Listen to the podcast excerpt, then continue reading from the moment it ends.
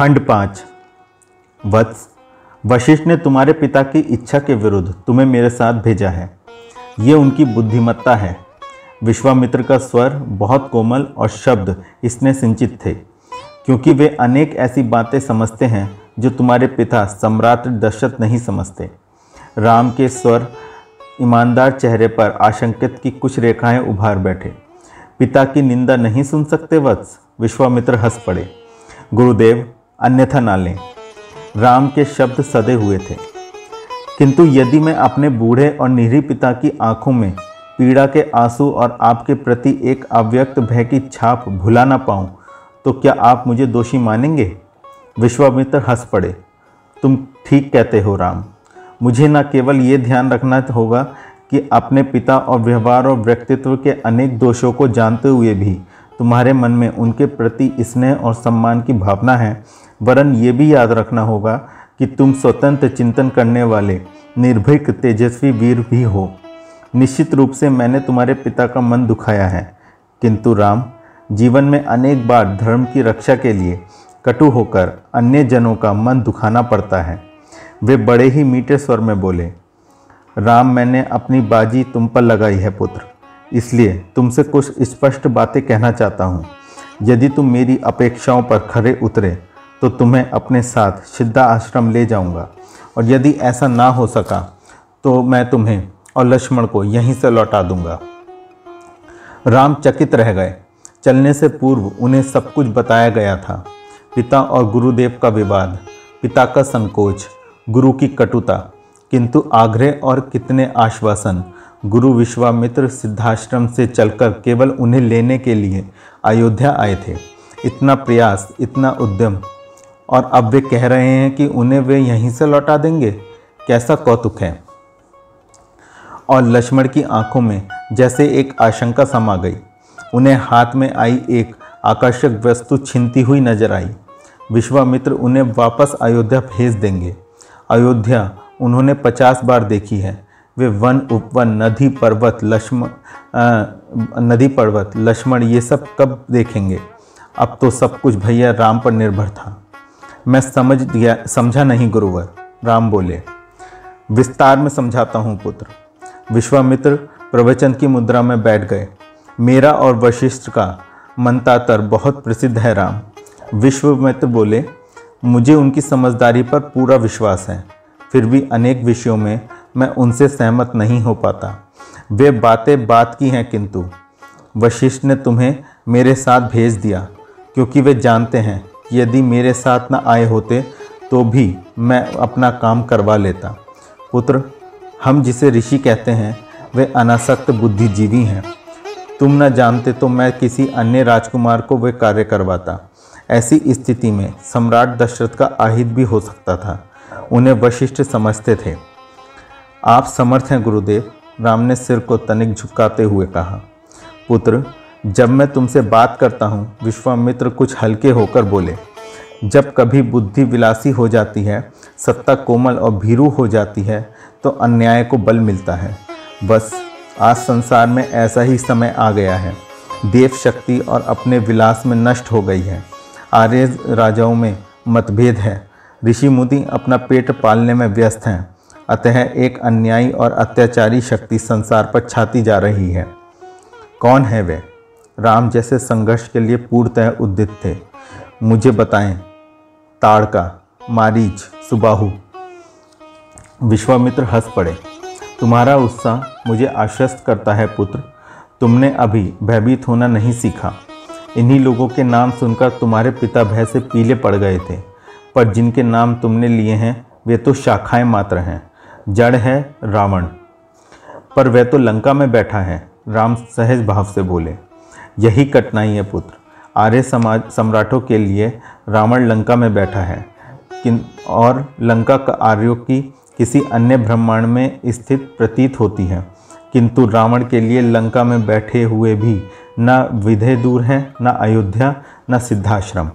उसके अग्रदूत, राक्षसी मनोवृत्ति और चिंतन लेकर बहुत दूर दूर तक आर्य संस्कृति को धुन के समान चाटकर भीतर से खोखला कर रहे हैं। राम चिंतित स्वर विचलित नहीं हुए। वे इसी प्रकार सहज बने रहे। आप रावण के सैनिक अभियान को, अत्याचारों को क्यों कहते हैं ऋषिश्रेष्ठ आर्य समा, आर्य राजा भी सैनिक अभियान करते हैं। अश्वमेघ यज्ञ तथा सैनिक अभियान नहीं है? क्या ये अनावश्यक हिंसा नहीं है? तुम ठीक कहते हो, राम। विश्वामित्र का मुख प्रफुल्लित तो उठा। किंतु मेरी अपेक्षाओं में पर पूरे उत, उत्तर रहे हो बेटा। तुम उद्दंड नहीं हो उच्च छल नहीं हो किंतु बड़ों की बात बिना अपनी कसौटी पर तोले स्वीकार भी नहीं करते। ये इस बात का लक्षण है कि तुम आगे बढ़ोगे अपने पिता से अपने गुरु से। वे क्षण भर के लिए रुके फिर बोले बेटा महत्वपूर्ण बात यह है कि उस सैनिक अभियान के मूल में कौन सा दर्शन कार्य कर रहा है? आर्य राजा भी सैनिक अभियान करते हैं। किंतु अश्वमेघ यज्ञ न्याय का यज्ञ है। राजा सुशासन का प्रण करता है, पर रावण के सैनिक अभियानों के पीछे सुशासन का लक्ष्य नहीं है। वे तो अपने लिए सुख, विलास, संपन्नता तथा अधिकार चाहता है। इसके लिए न्याय, अन्याय का द्वंद्व नहीं है। उसका शासन एक व्यक्ति, सर्वशक्ति संपन्न अधिनायक का शासन है। वह न अपनी मंत्रिपरिषद का परामर्श मानता है, न विद्वानों का। निर्धन प्रजा की कोई सुनवाई नहीं है उसके राज्य में। किसी भी देश का कोई आर्य विरोधी, मानव विरोधी, रावण का समर्थन अत्यंत सुगमता से पा सकता है। रावण ने कभी दलित, पीड़ित मानवता की रक्षा के लिए, अपने उत्थान के लिए कोई भी कार्य नहीं किया। उनके उत्थान के लिए कोई भी कार्य नहीं किया। और पुत्र विश्वामित्र ने राम की ओर देखा।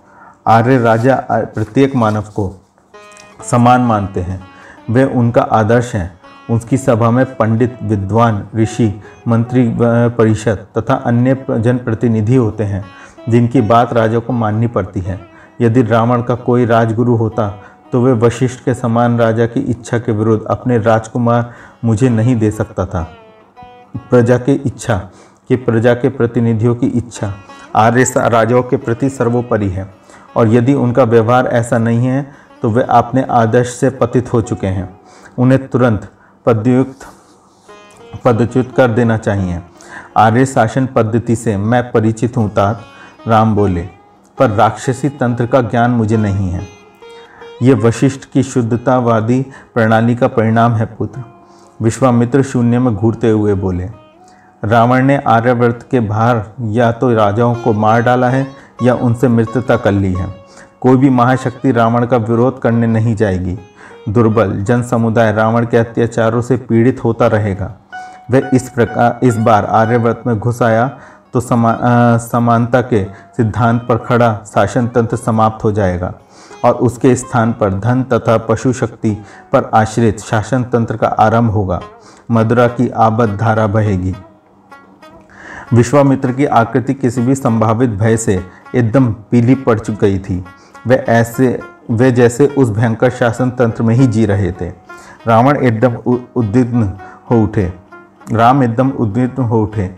उनके सहज सलोने चेहरे पर शोभ की परत जम गई। तात, इसका विरोध क्यों नहीं किया जाता? कौन करे पुत्र? आर्य सम्राट। आर्य सम्राट के गुरु के पद पर वशिष्ठ बैठा है, जो मानव पात्र को समान नहीं मानता। वह अन्य जातियों से आर्यों को श्रेष्ठ मानता है। आर्यों में ब्राह्मणों को श्रेष्ठ मानता है और पुरुषों को नारियों से श्रेष्ठ मानता है। पर शर्बो किरातों निषादों, वानरों, यक्षों कोल भीलों जैसे अनेक आर्यवर जातियों तथा दूर दूर तक फैले हुए वशिष्ठ दर्शन को न मानने वाले आर्य ऋषि मुनियों पर होने वाले अत्याचारों से पीड़ित नहीं होता। फिर आर्य सम्राटों में मतभेद है। जनक और दशरथ साथ मिलकर कभी नहीं लड़ेंगे। राम कुछ उत्तेजित हो उठे। आर्य लोग मृत्यु के अपने घर में घुसने की प्रतीक्षा कर रहे हैं, गुरुदेव। विश्वामित्र मुग्ध नैनों से राम को ऐसे तन्मय होकर देख रहे थे जैसे समाधिस्थ हो गए हों। फिर उस तन्मयता से बाहर आ, गदगद होकर बोले, तुम सच्चे क्षत्रिय हो राम, तुम धन्य हो पुत्र। प्रण करो कि अपने विरुद्ध हुए अत्याचारों का या तो प्रतिकार करोगे ही अन्य जनों की पीड़ा भी मिटाओगे। मैं प्रण करता हूँ, गुरुवर। मैं आश्वस्त हुआ, पुत्र। अब तुम्हें अयोध्या लौट आने को नहीं कहूँगा। मैं भी प्रतिज्ञा करता हूँ, गुरुवर। लक्ष्मण चहक कर बोले, मेरी माँ कहती है, ऐसी प्रतिज्ञा रोज करा करो। तुम्हारी माँ ठीक कहती है, लक्ष्मण। विश्वामित्र अत्यंत प्रसन्न थे। इसी के साथ पांचवा खंड समाप्त हुआ। नमस्कार।